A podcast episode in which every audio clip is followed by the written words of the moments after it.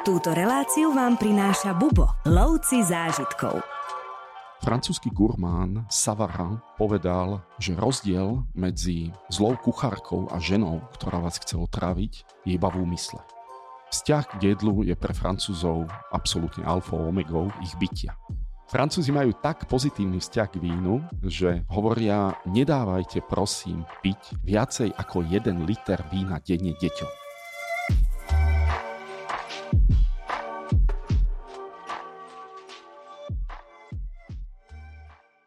Aj keď Bubo väčšina ľudí vníma ako exotickú cestovku, cestovku, ktorá cestuje do sveta, do exotických krajín, na všetky kontinenty, málo kto možno vie, že sa venujeme veľmi intenzívne aj Európe. No a v Európe budeme aj dnes a budeme sa venovať Francúzsku. A na rozprávanie o Francúzsku som si pozval Daniela Belanského. Čau, Dano. Názdar, Marty. Ty si tu dneska právom, pretože právo je aj tvoja domena, ktorú si vyštudoval a ktorej si sa dokonca aj venoval vo Francúzsku. Ale okrem toho patríš aj do histórie cestovej kancelárie Bubo, pretože si bol práve tým priekopníkom našich francúzskych zájazdov alebo zájazdov do Francúzska.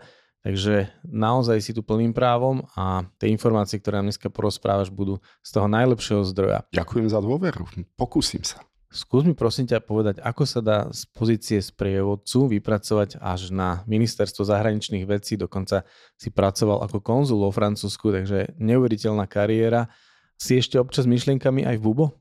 Veľmi často. Veľmi rád sa sem vraciam. Áno, pôsobil som tu na Bubo od roku 2000. Um, takže vlastne dá sa povedať ešte v minulom storočí. Už aj tisíc ročí. Už aj tisíc ročí. No a potom áno, moja cesta ma zaviedla do krajín, ktoré som mohol v podstate sprevádzať iným spôsobom. Keď som bol vo Francúzsku, tak som vlastne len tak trošku vymenil klientov a začal som vlastne sprevádzať štátne návštevy delegácie. Uh-huh. Vždy som mal dôveru pani veľvyslankyne v to, aby som sa venoval ľuďom, ktorí prišli do krajiny, či už pracovne, služobne alebo súkromne, a aby odchádzali naozaj s veľmi dobrým pocitom. Tak verím, že sa to darilo, verím, že sa to darí naďalej. Teraz už sprevádzam väčšinou len svoje deti a svoju rodinu, ale stále to má ten istý šmrnc a ten istý cieľ, aby ľudia boli spokojní. No, verím, že spokojní budú aj naši poslucháči a že ich bude zaujímať všetko, čo si povieme. Mňa by ešte možno na úvod zaujímalo, ako vyzerá práca takého konzula alebo taká tá diplomatická práca vo Francúzsku alebo v akejkoľvek krajine, ale keďže ty máš osobnú skúsenosť práve s Francúzskom, Čomu sa taký človek venuje, ak môžeš prezradiť? Konzul je funkcia. Je to diplomát, ktorý je vyslaný na zastupiteľský úrad Slovenskej republiky v krajine pôsobenia a venuje sa primárne právnym záležitostiam týkajúcich sa krajanov.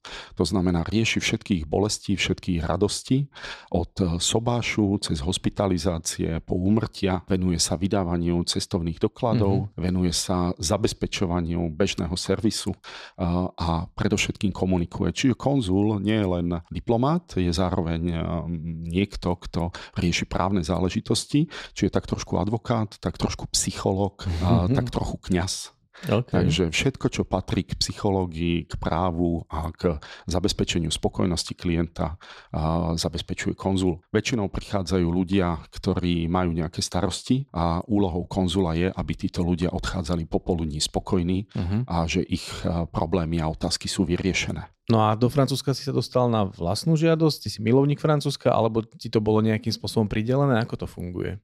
Kedy si ma v cestovke Luboš eh, nazýval fanatický frankofil. Nie je to úplne pravda, ale je pravda, že k Francúzsku som mal eh, odjak živa veľmi blízky vzťah. Pôsobil som 3,5 roka na ministerstve zahraničných vecí. Ehm, u nás je taký úzus, že raz do roka sa vlastne obsadzujú miesta um, diplomatov na uh-huh. zastupiteľských úradoch. Prihlásime sa, vždy máme tri možnosti. No a jedna z možností, ktorú som si vybral, bol zastupiteľský úrad Slovenskej republiky v Paríži, na ktorý som bol vybratý. Uh-huh. Potom len asi 8 až 9 mesiacov som sa na to pripravoval a čakal, kedy zbalím krabice, zbalím rodinu wow. a odídem do Paríža. Tam som zotrval 4 roky. Aha. To bola moja prvá misia, po nej nasledovala Otava v Kanade a potom Nikozia na Cypre. Takže sa ešte budeme mať časom o čom rozprávať. Určite. Dobre, prepáč mi, že som si nedal kravatu dneska, že som tu len takto v tričku. Veď ja som na tom podobný. Spomenul si Paríž, že si tam žil. Predpokladám, že keď sa ideme baviť o tom, ako sa do Francúzska dostať alebo ako začať nejakú cestu vo Francúzsku, ten Paríž je asi takým prvým styčným bodom alebo prvým miestom, ktoré asi človek cestujúci do Francúzska navštívi. Je to tak? Počas dvoch prvých rokov pôsobenia v Paríži som si písal kroniku a navštívilo ma 81 ľudí, mal som 51 návštev a strávili 186 dní. Wow. Čiže pol roka z prvých dvoch rokov. Inými slovami, každý štvrtý deň eh, sme mali doma návštevu. Ty. Takže áno, Paríž bol v kurze, ostáva dodnes. Ono Francúzsko je dostupné samozrejme aj autom, no ale my v Bubo radi lietame a Air France patrí medzi naše obľúbené spoločnosti, lietame nimi veľmi často. A lietal si nejakými inými spoločnosťami, alebo keby si si mal teraz vybrať, ako by si letel do Paríža, ako by si tam išiel? Do Paríža určite Air France. Ja už som tam bol dokonca inak aj autom, kedy si na takom road tripe a čo som si zamiloval a čo dodnes rád spomínam boli francúzske diálnice.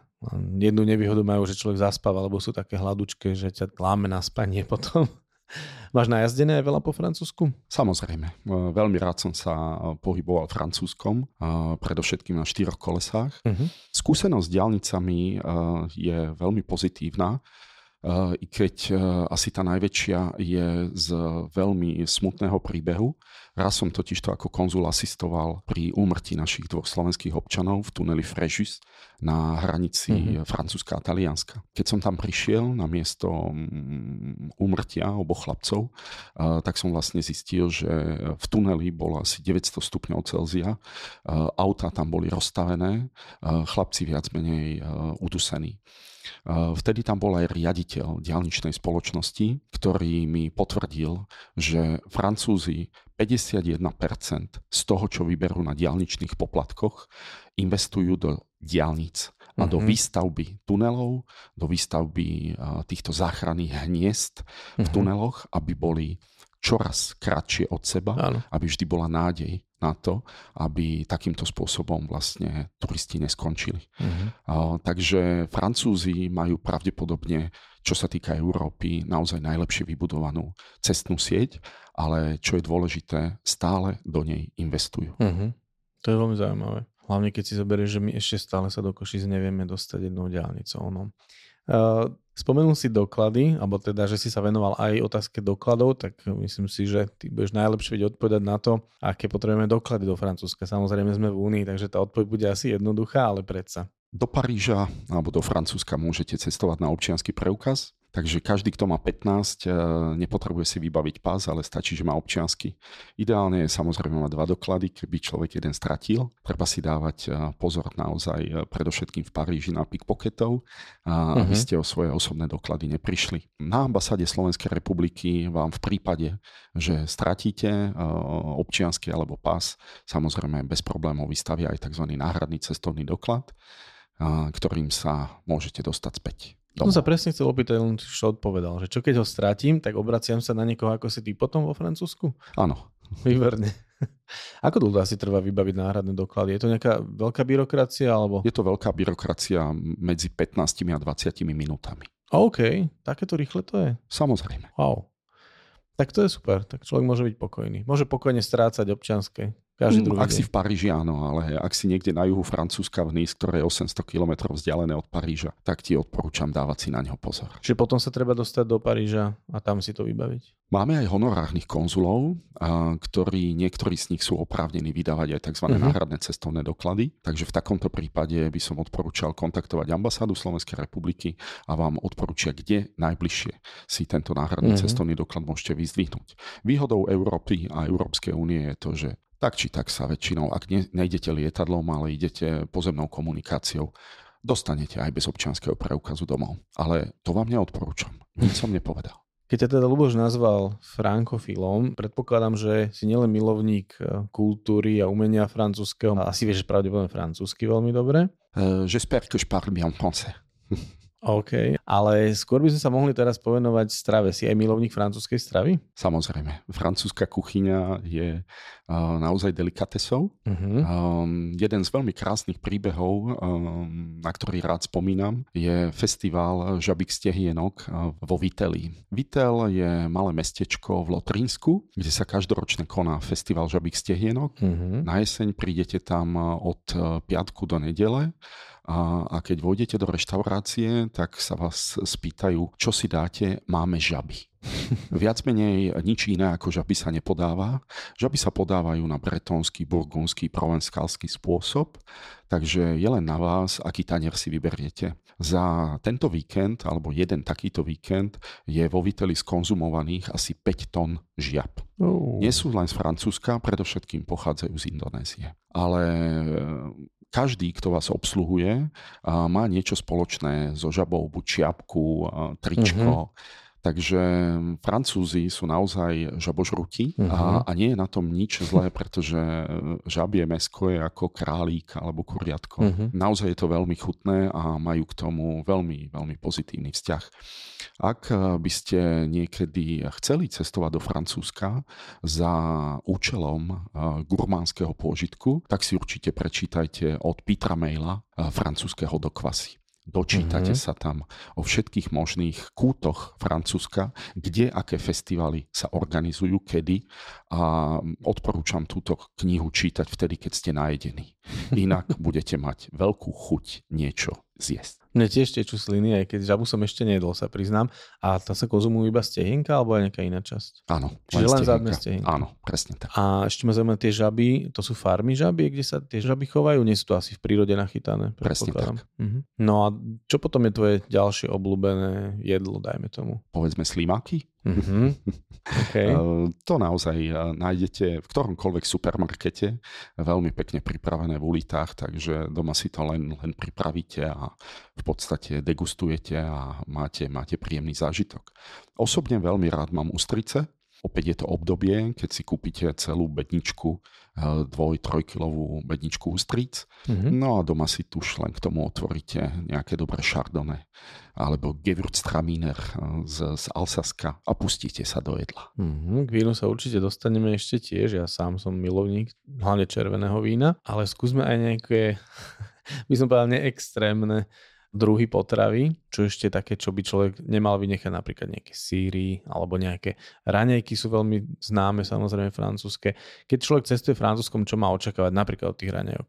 Správneho francúza uh, poznáte uh, podľa toho, že ráno ide z bagetérie, ktorá je v podstate na každom druhom rohu a nielen, že má v rukách teplú bagetu, ale jej konček už je odlomený a práve do neho zakusuje. Mm-hmm. Ešte cestou domov.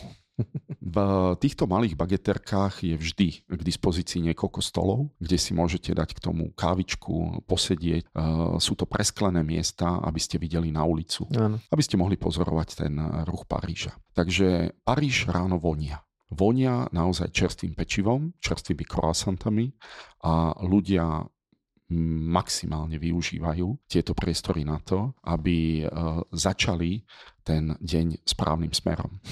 Pokiaľ ide o síry, tomu sa nemôžeš vyhnúť, pretože sír je vždy každým chodom. E, je chodom francúzskej kuchyne. Keď končíte obed alebo večeru, mm. jednoznačne vám príde čašník, prinesie malý stolík, na ktorom je niekoľko druhov syra. Vy len ukážete, ktorý si prosíte, naloží vám na tanier. Nedá sa končiť, alebo nemali by ste končiť uh, francúzsky obed alebo večeru bez toho, aby ste niekoľko syrov neochutnali. Uh, Charles de Gaulle kedy si povedal, je veľmi ťažké vládnuť krajine, ktorá má takmer 200 druhov syra. Ty už si teraz pri obede, ale tie raňajky sú naozaj také sladké, ako sa o nich hovorí, že si tam napríklad ten sír na raňajky nedáš, alebo dá sa? Na raňajky sa nejedáva sír. Uh-huh. Na raňajky si väčšinou dávaš ten croissant, ktorý si naozaj namáčaš do kakava, uh-huh. alebo teda do čokolády, horúcej čokolády, prípadne si dáš k tomu kávičku. Francúzi, um, nemyslím si, že hľadia na nejaký bontón, že všetko okolo nich je natrúsené. Uh, oni veľmi dobre vedia, že najchutnejšie je uh, odlomiť kúpiť si kúsok croissantu mm-hmm. alebo bagety a mm, namočiť si to do horúcej čokolády. Takto to vychutnávam dlhé roky aj ja. Uh-huh. A tiež trúsiš okolo seba? Samozrejme. A ešte ma zaujíma, že to odlomenie tej bagety, lebo ja si viem predstaviť, prečo by som to urobil ja, lebo ja milujem to pečivo ešte keď je teplé, aj keď rodičia mi vždy od malička hovorili, že to nie je zdravé, ale ja milujem to najčastejšie pečivo naozaj ešte keď vonia a je teplé. Je to preto, že aby mu neochladol ten konček, aby ho čím skôr skonzumoval, alebo to má nejaký iný význam? Preto, že má na to chuť už keď vychádza z bageterky. Totižto naozaj k jedlu sa naše receptory veľmi citlivo viažu uh-huh. a vôňa um, čerstvej bagety je sama o sebe veľkým pokušením. Takže práve preto to robia. Uh-huh. Poďme ešte späť k tým obedom, keď už si začal. Nejaké tradičné možno polievky a nejaké aj poznám dokonca, tak skús spomenúť. Najslavnejšia francúzska polievka je bujabéze, ale to je z Provensáska. Takže to by sme museli cestovať do Cassis, aby sme teda naozaj prišli k tradičnej rybacej polievke. Mm-hmm. Bola to vlastne polievka tradičných rybárov, ktorí prišli skoro ráno s úlovkou rýb a aby sa naozaj zasytili po dlhej noci na mori, tak e, sa spravil hustý vývar z rýb, ktoré nalovili. Dnes je to legendárna polievka, ktorá sa jedáva nie pomerne často, pretože patrí naozaj k gurmánskym špecialitám mm-hmm. Francúzska. Francúzi ale inak nemajú príliš vzťah k polievkam. Skôr je vo Francúzsku predjedlo. Veľmi populárne, alebo vlastne entrée, Uh-huh. Až potom je vlastne hlavné jedlo. No a keďže po jedle nastupuje sír a potom prípadne ešte nejaký zákusok, tak tých chodov je dostatočne na to, aby ste mohli sedieť pri dobrom jedle hodinu, hodinu a pol. Francúzi veľmi často využívajú obedy na pracovné stretnutia. Uh-huh. To znamená, počas obeda vyriešia častokrát oveľa viacej veci ako v samotnej kancelárii. Uh-huh. Ostávajú o to dlhšie v práci, a hneď po návrate domov sa vlastne organizuje nejaké rodinné stretnutie a vyráža sa do mesta za dobrou večerou. Večera. A to pri nej sa tiež dlho vysedáva. Veľmi často. Keby si ty mal teraz ísť na večeru vo Francúzsku a zobrať ma na nejakú špecialitu, čo by sme si dali? Sice si spomenul, že by som možno uh, mal spomenúť niečo tradičnejšie, ale vo Francúzsku uh, nič nie je plne, plne tradičné alebo jednoduché. Mm, jednoduché obedy ako šošovicový prívarok mm-hmm. s mhm. nejakým kúskom mesa je síce pomerne populárne v niektorých reštauráciách, ale aj tak by som dával prednosť rybám. Určite by som si na večer dal nejakú dobrú rybu alebo plody mora. Uh-huh. Uh, Francúzsko, ktoré je obklopené morom, um, ich má naozaj dostatok a vedia ich výborne spraviť. Sú reštaurácie, aj v Paríži poznám jednu, kde keď prídete do reštaurácie, dajú vám jedálny lístok a keď ste tam poprvýkrát, tak pozeráte do toho jedálneho lístku, čo si dáte. A poviete prichádzajúcemu šéf-kuchárovi, že by ste si dal toto. On vás presvedčí o tom, že nie, nie, toto nie je dnes uh, plat jour, uh, my by sme vám odporúčili dať si práve toto druhé. Uh-huh. Vy súhlasíte a potom si vyberáte hlavné jedlo. A tiež keď si vyberiete uh, niečo, je to zle pretože šéf kuchár vás presvedčí o tom, že musíte si vybrať toto, lebo to je dnes naozaj najlepšie spravené. Až potom sa pozriete okolo seba a vidíte, že všetci ľudia majú to isté. A vtedy pochopíte, že jedálny lístok je tam viac menej ako zábava uh-huh. a nachytáva nových turistov. Takže francúzske reštaurácie sú častokrát známe tým, že vy tam idete s presvedčením, že budete jesť dobré jedlo, to ale nemáte šancu si vybrať. Varia iba jedno. Akože oni ani reálne nemajú tie ostatné? Reálne ich vôbec wow. nemajú. Tak to, je to znamená, uh, veľmi dobre viete, že idete do reštaurácie, ktorú máte radi, veríte šéf kuchárovi uh-huh. a veríte, že sa necháte prekvapiť. A vaše chuťové poháriky sú toho dôkazom, že odchádzate spokojní. Hm, to je ako keď ku nám príde klient do kancelárie a ešte nemá predstavu, kam chce cestovať, ale zverí sa nám do rúk a odchádza s dovolenkou, na ktorú sa teší. Správne, je to niečo podobné. ale môžeme sa ešte na chvíľočku vrátiť k tej strave A určite by sme nemali zabudnúť spomenúť tú najznamejšiu francúzsku špecialitu, ktorá je aj u nás veľmi vyhľadávaná, a to sú francúzske zemiaky. No tak v tomto ťa opravím. Najznámejšia špecialita je predsa francúzska polievka, sáčková. No, Ježiš, áno, na to som zabudol. No tak e, tieto samozrejme dostanete na tanier, e, ešte len prekročíte hranice. Ako menu, hej? Francúzska polievka a francúzske zemiaky. To dostaneš v každej reštaurácii. Myslel som si. A preto sa tam určite oplatí cestovať. Patrí to aj medzi tvoje obľúbené francúzske jedlá? Keď som bol študent a keď sme cestovali s batohom na pleci, tak mali sme zo pár francúzských polievok so sebou. Myslím, že odvtedy som to nejedol. A francúzske zemiaky takisto nie. Samozrejme, že tieto dve jedlá, o ktorých sa dnes rozprávame, nemajú s francúzskom nič spoločné. Verím, že ste to pochopili ako joke. akože nemajú, veď sa volajú francúzske. Dobre, tak inač. Parísky šalát. Um, naozaj neviem, kde vznikli tieto názvy, ale s francúzskom nemajú určite nič spoločné. Ešte by som sa možno povenoval tomu vínu, pretože k tej rybe sa určite víno pýta. Francúzsko je naozaj veľmi e, populárnou krajinou, pokiaľ ide o vína a vínu kultúru. Väčšina vín vo Francúzsku je červených. Väčšina viníc e, sú to naozaj odrody ako Merlot alebo Cabernet Sauvignon, ale Napriek tomu je oblasť, ktorá je typická pre Francúzsko bielými vínami. A to je Alsasko. Uh-huh. A v Alsasku sú tie naozaj najchutnejšie, naj, najpríjemnejšie a krásne zemité, a prírodne polosladké vína, i keď sú to typicky suché vína. Takže Gribe by som jednoznačne odporúčal biele víno uh-huh. z mhm. Alsaska. A ja som to mal na jazyku, ale keďže ja som milovník tých červených, tak mi to tak nejak nešlo vysloviť.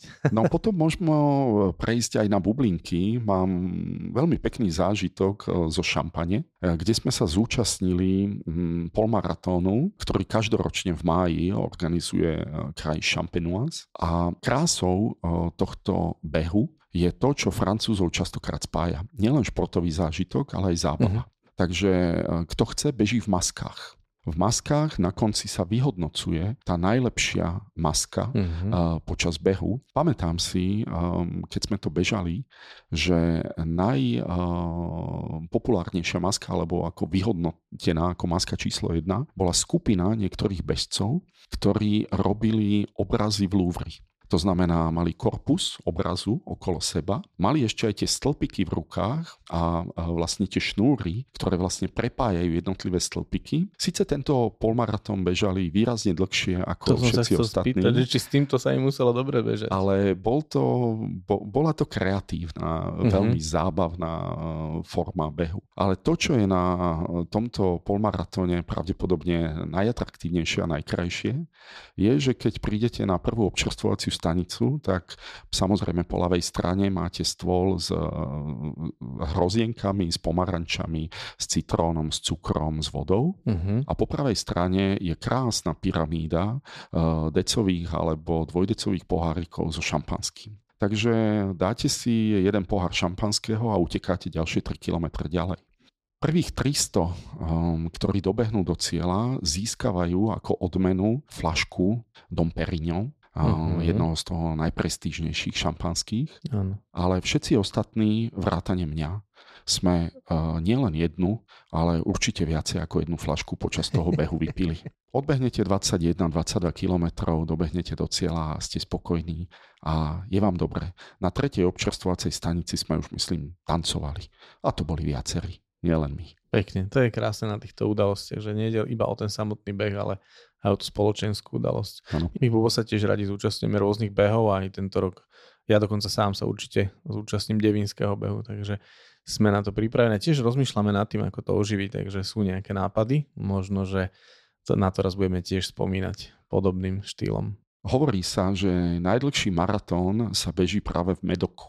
Medok, oblasť Bordeaux, a najdlhší nie je preto, že by mal eh, viacej ako 42 km, ale práve pre tieto občerstvovacie mhm. stanice, mm-hmm. pretože zastavujete v jednotlivých šatov a v šato, keďže máš rád červené víno, tak uh, nikde nechýba občerstvenie niektorého z prestížnych značiek uh, francúzského červeného vína. Takže práve z tohoto dôvodu sa tento maratón beží výrazne dlhšie ako iné maratóny. Kde to ešte raz, prepáč, že si to napíšem? Oblasť Medok. Dobre. Ja myslím, že dneska moja večera bude vyzerať tak, že si dám veľký tanier syrov a k tomu červené víno. Lebo tak mi tečú sliny, že ledva prehltám. Francúzsky gurmán Savarin, ktorý žil v 19. storočí, vraj povedal legendárnu vetu, že rozdiel medzi zlou kuchárkou a ženou, ktorá vás chce otráviť, je iba v úmysle. Vzťah k jedlu je pre Francúzov absolútne alfa omegou uh, ich bytia. Ten istý gurmán sa vyjadril, že nech je prekliatá ryba, ktorá pláva vo vode tretíkrát.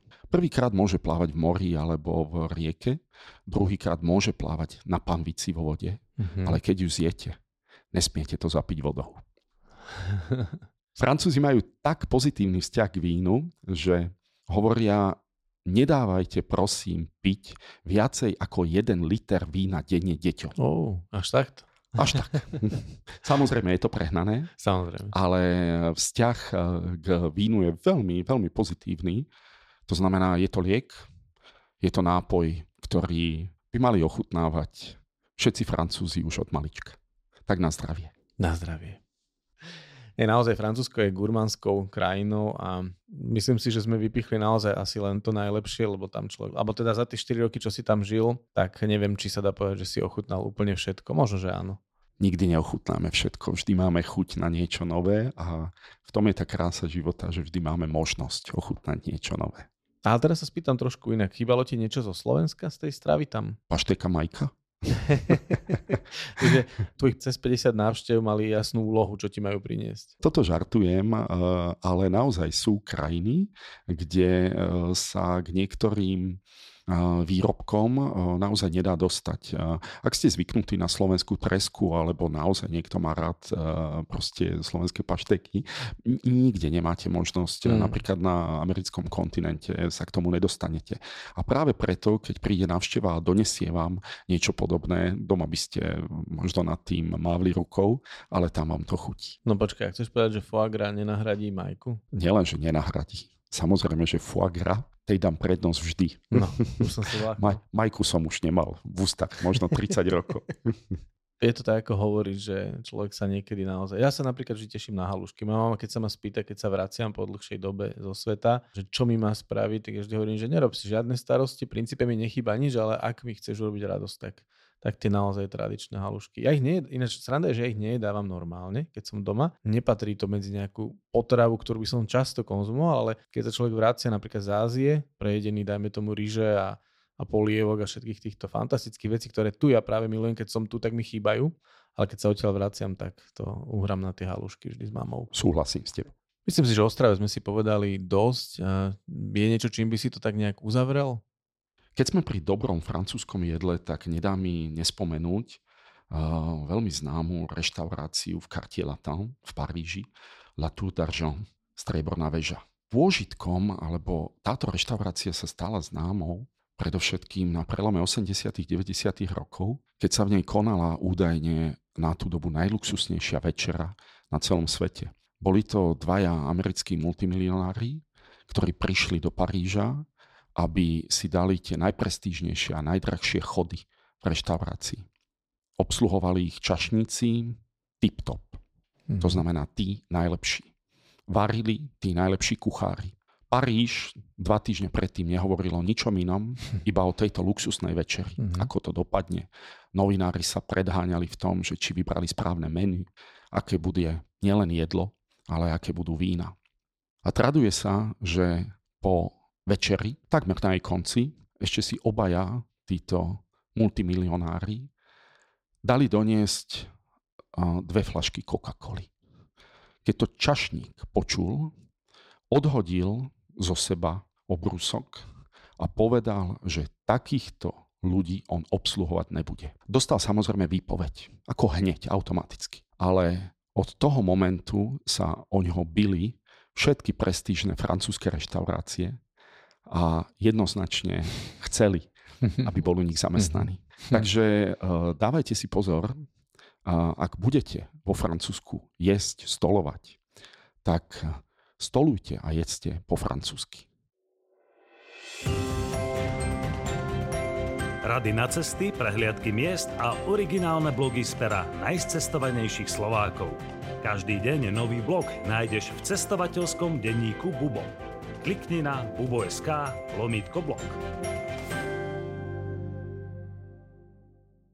Keď sme boli pri vínach, tak sa mi samozrejme vybavili úrodné vinice a všetky tie miesta, kde sa to kvalitné hrozno pestuje. Aj keby sa mohlo zdať, že Francúzsko je veľmi blízko Slovenska, že to možno bude veľmi podobné podnebie, podobné počasie, a predsa len to nie je tak.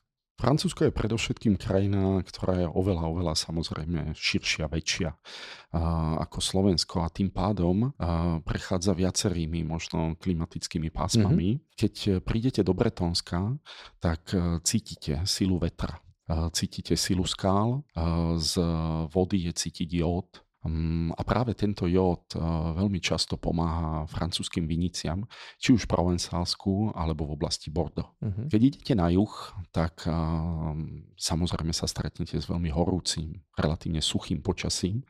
Je to subtropická atmosféra na severe mm, a v horách a hlavne v Alpách zase zažijete e, veľmi krásnu zimu, kde vám e, sneh e, vlastne vrže pod nohami dlhé mhm. mesiace.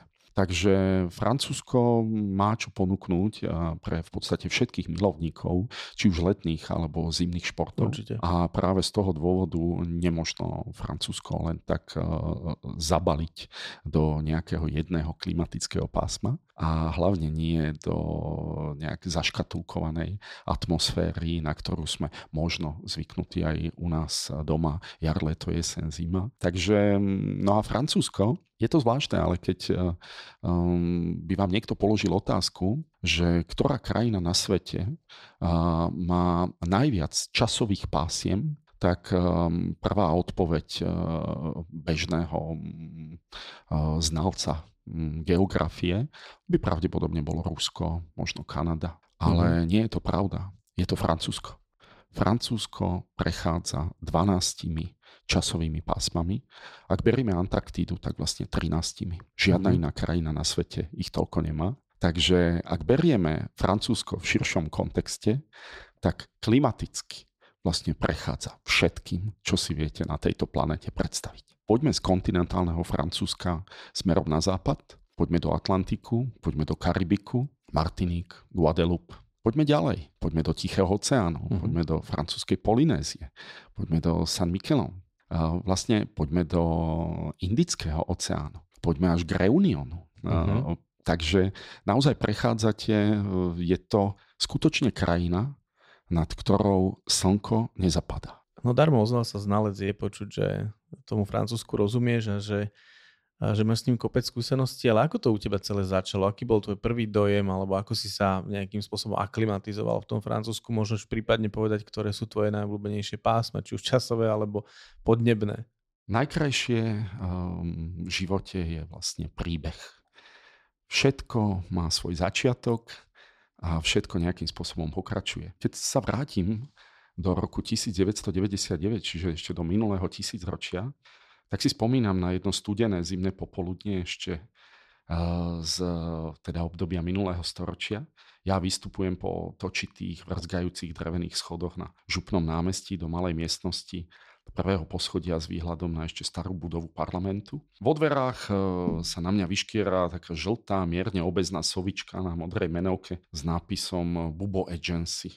Um, odvahu som nabral už o niečo skôr uh, počas večerov strávených doma pri počítači, keď som vymýšľal nový cestovateľský projekt uh, a ten bol práve do Bretonska, najzápadnejšieho kútu krajiny, uh-huh. syrov, červeného vína a toho kohúta v trikolore na štátnej vlajke. A tak sa vlastne v roku 2000 objavil uh, poprvýkrát v katalógu CK Bubo projekt s týmto mojim rukopisom Bretonsko-Írsko 2000. Dostal som zelenú, povedali mi, že ak sa zájazd naplní, tak mám možnosť ho sprevádzať. Mm-hmm. Musím povedať, že veľa ľudí vtedy sa prihlásilo na tento zájazd kvôli tajomnému Írsku. Mysliať si, že to bude práve to gro celého zájazdu. Keď som sa vracal po dvoch týždňoch strávenom Bretonsku a Írsku domov, asi 90% klientov mi povedalo, že to najkrajšie práve zažili práve v Bretonsku. Takže tajomná časť a veľmi krásne, krásna Bretaň sa stala akýmsi leitmotívom a vlastne aj mojim pravdu povediať s druhým zájazdom, ktorý som pred CK Bubov sprevádzal, pretože prvým bol výstup na Mont Blanc. Uh-huh. Sprevádzal som ho mm, vtedy um, asi 40 členú skupinu, rozdielili do jednotlivých, uh, jednotlivých skupiniek a aklimatizačná časť bola v Monte Rosa.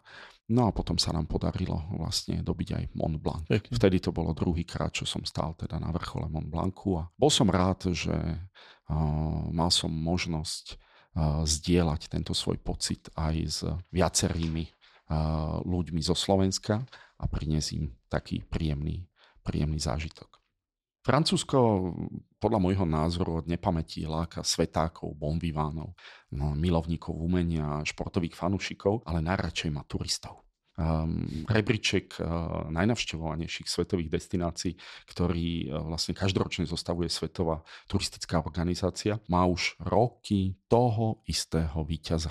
A je ním Francúzsko. Uh-huh. Uh, ročne sem príde asi 90 miliónov ľudí. V cestovnom ruchu len v samotnom Francúzsku pracuje asi milión ľudí. V podstate titul Národná kultúrna pamiatka tu má asi 1400 lokalít. Uh-huh. 33 z nich, eh, ak sa nemýlim, tvorí súčasť Svetového kultúrneho dedictva UNESCO. No a na zozname nie sú iba hm, samostatné objekty. Eh, v niektorých prípadoch ide o celé mestské celky ako Paríž, Bordeaux, Avignon alebo Štrasburg. Uh-huh. A keď si predstavíme, že pamiatka zapísaná do Svetového zoznamu eh, UNESCO je aj cesta napríklad do Santiago de Compostela, uh-huh. ktorú som absolvoval v roku 2016 a zahrňa asi 70 jednotlivých kostolov, kláštorov alebo mostov, ako aj viaceré samotné ústeky, cesty. Tak e, keď si toto všetko predstavíme, tak e, naozaj na Francúzsko e, sa môžeme len tešiť. Tá kultúrna rôznorodosť patrí k absolútne najbohatším na svete. Je to totižto krajina, kde sa približne každých 70 kilometrov mení ráz krajiny jej architektúra, jej gastronómia, jej životný štýl. Má mm, údajne asi 140 dokonale odlišných turistických regiónov. Takže mm, vítajte vo Francúzsku a naozaj nemusíte cestovať častokrát za oceán, aby ste veľkú kultúrnu rozmanitosť a rôznorodosť poznali práve v tejto krajine. Súhlasím. Spomenul si, že tam ročne príde také obrovské množstvo turistov. Francúzsko má takú povesť, že nie veľmi radi komunikujú v inom ako francúzskom jazyku. Ty si to zrejme nepocitoval, keďže francúzsky vieš, ale čo si o tomto myslíš? Je to fáma alebo je to realita? Častokrát na túto otázku odpovedám slovami postavte sa v Londýne na Trafalgar Square a skúste niekoho osloviť po francúzsky. Či vám nejaký angličan naozaj odpovie po francúzsky a či vôbec bude reagovať. Uh-huh. Uh, Briti sú veľmi známi práve tým, že mm, ako národ pravdepodobne najmenej ovládajú iné cudzie jazyky. Uh, Francúz uh, ovláda častokrát anglicky alebo nemecky. Uh, niekedy neodpovedá z takého možného patriotizmu. Uh-huh. Na druhej to strane, príďte aj na Slovensko a ak um, poviete pár slov po slovensky, tak e, zapôsobíte. Získate si ako cudzinec určitý rešpekt. Každý na Slovensku bude rád, že ho oslovíte po slovensky. Potom prejdete ako cudzinec do svojho materinského jazyka a verte tomu, že sa vám budú snažiť odpovedať. Takže moje odporúčanie je, začnite na francúza hovoriť po francúzsky. Už len tým bonjour, est-ce que je peux vous demander quelque chose? A potom prejdite priamo do angličtiny, do španielčiny. Verte tomu, že vaša skúsenosť bude iná. Myslím si, že toto funguje, dá sa povedať, globálne na celom svete a každý národ si cení, keď sa presne človek naučí tých pár základných fráz a prejaví tú snahu a potom sa usmeje a pokračuje ďalej už treba v tej angličtine.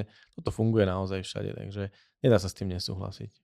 No a keď spomíname turizmus a to, ako, do akej veľkej miery tam turizmus funguje, s tým do veľkej miery súvisia aj nejaké ubytovacie služby alebo vôbec tento hospitality systém. Keby sme sa išli baviť o tom, aký typ ubytovania nás tam čaká, samozrejme tá škála je určite obrovská, ale aký asi typ využívame my v Bubo na našich zájazdoch? Vždy nám ako sprievodcom bolo vštepované, že ubytovanie je veľmi dôležitý element počas cesty, aby si klienti oddychli. Takže troj- a štvorhviezdičkové hotely sú štandardom. tak by to aj malo byť. V Paríži ale troj, štvorhezdičkový hotel môže byť častokrát prekvapivo mm-hmm. veľmi malý priestor, veľmi jednoduchý priestor, dôležitá je lokalita. Takže ak vidíte na Place Vosges alebo ak sa pozeráte na Eiffelovku, tak to je ten genius loci, pre ktorý ste do Paríža prišli. Aj tak ste sa tam prišli vyspať a ráno si dať dobré raňajky a pokračujete ďalej. Keď idete um, do countryside, tak uh, zažijete samozrejme veľmi pekné, častokrát luxusné hotely. Dôležité je predovšetkým miesto. Ten genius loci, ktorého som už pred chvíľou spomenul, tak uh, je naozaj súčasťou. Súčasťou tejto kultúry, súčasťou Francúzska. Možno sa trošku vrátim ku gastronomii, ale keď uh, si v Provencálsku rodina francúzska povie, že idem na obed, častokrát si vyberú lokalitu lokalitu, kde vedia, mm-hmm. že sa aj dobre najedia. Prídu do krásnej reštaurácie, ktorá je v lese, dajú si 3-4 chody a potom uh, 3 hodiny po jedle uh, venujú prechádzke po lese. Keď sa vrátia k autu, nenasadnú do auta, ale sadnú do tej reštaurácie mm-hmm. a dajú si ešte večeru. Mm, a potom odchádzajú e, s pocitom, že zažili veľmi príjemný deň, kde spojili tak trošku športovú aktivitu, ale predovšetkým uh, si naozaj gurmánsky vychutnali to, za čím tam prišli. Um, luxusnejšie hotely sú samozrejme súčasťou uh, Francúzska. To znamená, Bubo, viem, že na toto veľmi dáva silný dôraz a má pravdu. Ak uh, si dobre oddychnete, a zážitok precítite o to silnejšie, tak veľmi rýchlo klient zabudne na to, koľko ten hotel stál, ale zážitok mu z neho ostane na celý život. Neviem ani, čo by som k tomu dodal. Možno to, že takýto zážitok dokáže umocniť možno práve e, nejaké francúzske umenie, ktoré je takisto svetoznáme, či už sú to filmy, knihy, šanzóny a tak ďalej. Je toho strašne veľa. Čo by si možno odporúčil predtým, než človek vycestuje do Francúzska, čo ho tak dobre naladí na túto krajinu? Keďže som zástanca toho, že človek e, cestuje niekoľkokrát, prvýkrát, e, keď sa na cestu pripravuje, druhýkrát, keď ju realizuje, a ja osobne častokrát cestujem tretíkrát, keď pripravujem fotoknihu uh-huh. z tejto cesty. A keď sme pri tých knihách, tak uh, veľmi rád by som každému, kto cestuje do Francúzska, odporučil začníme trvať s Jižím Žákom a jeho trilógiou o Paríži. Um, kdyby nám Paříž vyprávěla, co ešte Paříž nežekla a co Paříž zatajila. To je Biblia. Biblia Paríža. Uh-huh. A ak si ju prečítate, tak e, dozviete sa, kde bola popravená Maria Antoaneta, dozviete sa, v ktorej kaviarni sedával Ernest Hemingway, mm, alebo kde je pochovaná Edith Piaf, či Jim Morrison, a prípadne kde býval D'Artagnan.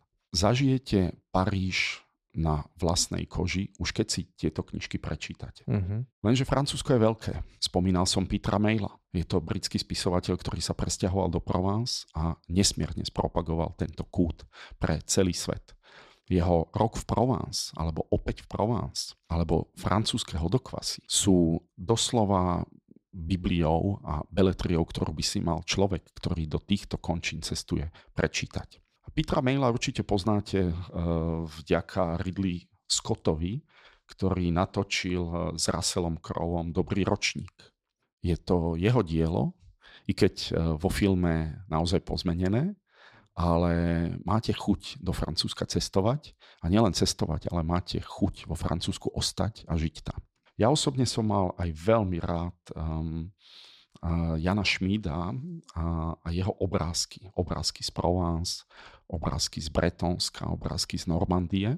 Sú to útle knižočky, ktoré on ako redaktor Českého rozhlasu mm, napísal po tom, čo robil krátke reportáže z týchto kútov Francúzska. Takže určite neváhajte skôr, ako sa vyberiete do Francúzska. Najskôr si o ňom niečo prečítať.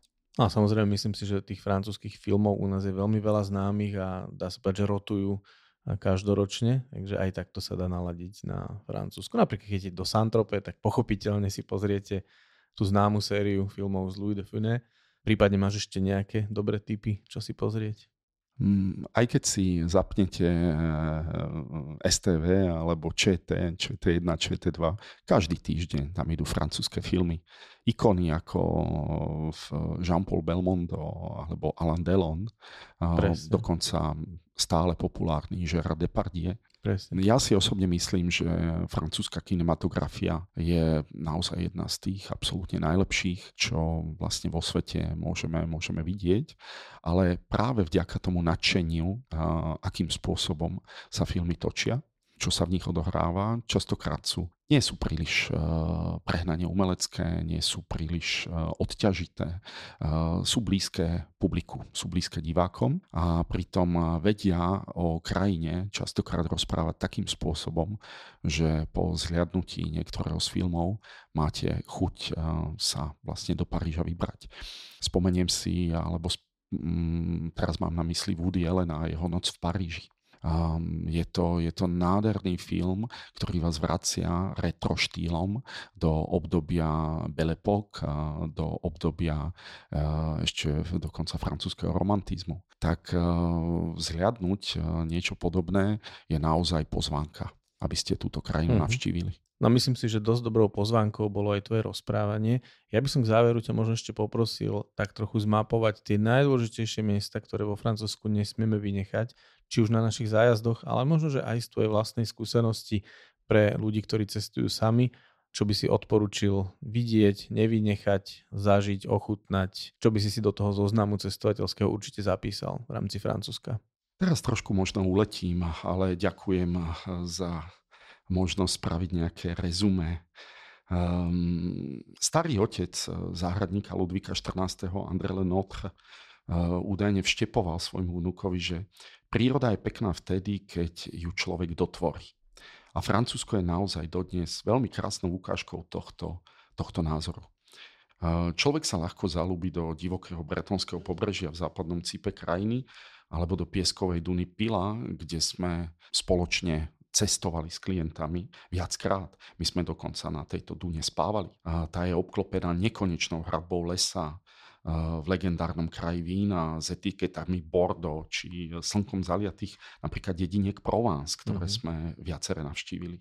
Mm, Francúzsko je podľa môjho názoru krajina, ktorá vám ponúkne bez e, preháňania všetko, čo si spomeniete. Treba v jaskyni Lesko vyskúšate autentickú cestu do praveku. V Ním alebo Várl vás v rímskych amfiteátrech zomkne tá krásna atmosféra slavnej koridy.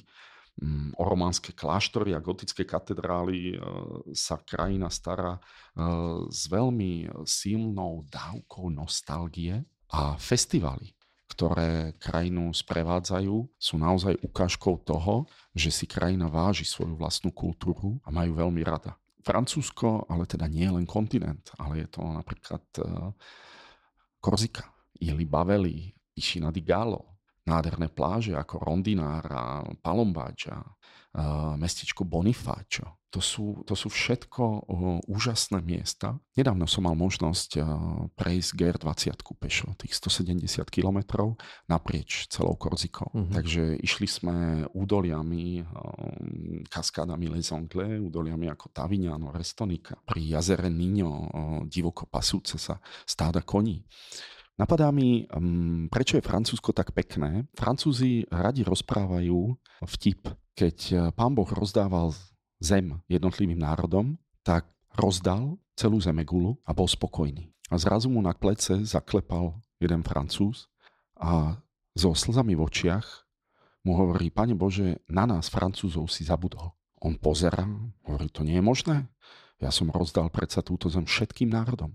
Nie, nie, na nás francúzov si zabudol. A on si uvedomí svoju chybu a hovorí, máš pravdu, na vás som predsa len zabudol. Ale vieš čo, ja to napravím dám vám svoju záhradu. A Francúzska je naozaj krásnou záhradou.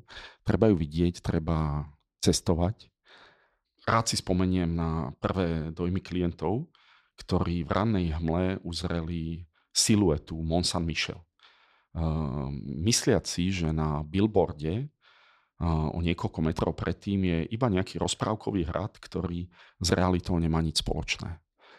Ale toto tretie najnavštevovanejšie miesto vo Francúzsku po Eiffelovke a Louvre je skutočne nesmierne magické a hlavne, keď sa vynára z rannej hmly. No a nehovoriac o Côte d'Azur, aj sme to už nespomínali, to, je, to nie je len kan, eh, miesto dovoleniek, palmová promenáda alebo Nice. Ehm, to sú proste nádherné ostrovčeky ako Saint Marguerite alebo Ile de Saint Honora. Eh, sú to opäť eh, úžasné vína, veľmi krásne vinice. Takže cestovať po Francúzsku sa dá kdekoľvek. A kam zabudnite prst do mapy, tak kdekoľvek sa vyberiete, možno nenájdete presne to, čo v skutočnosti ste hľadali, ale vždy nájdete to, po čom podvedome túžite. Ten prst do mapy sme tu zabudli my dvaja, ale naši poslucháči sa uchom po mape dneska povozili po Francúzsku. Ja verím, že si mnohých navnadil a inšpiroval, aby sa do Francúzska vybrali. Veľmi rád. Ďakujem ti pekne za navštevu a za super informácie. Ďakujem, Martin.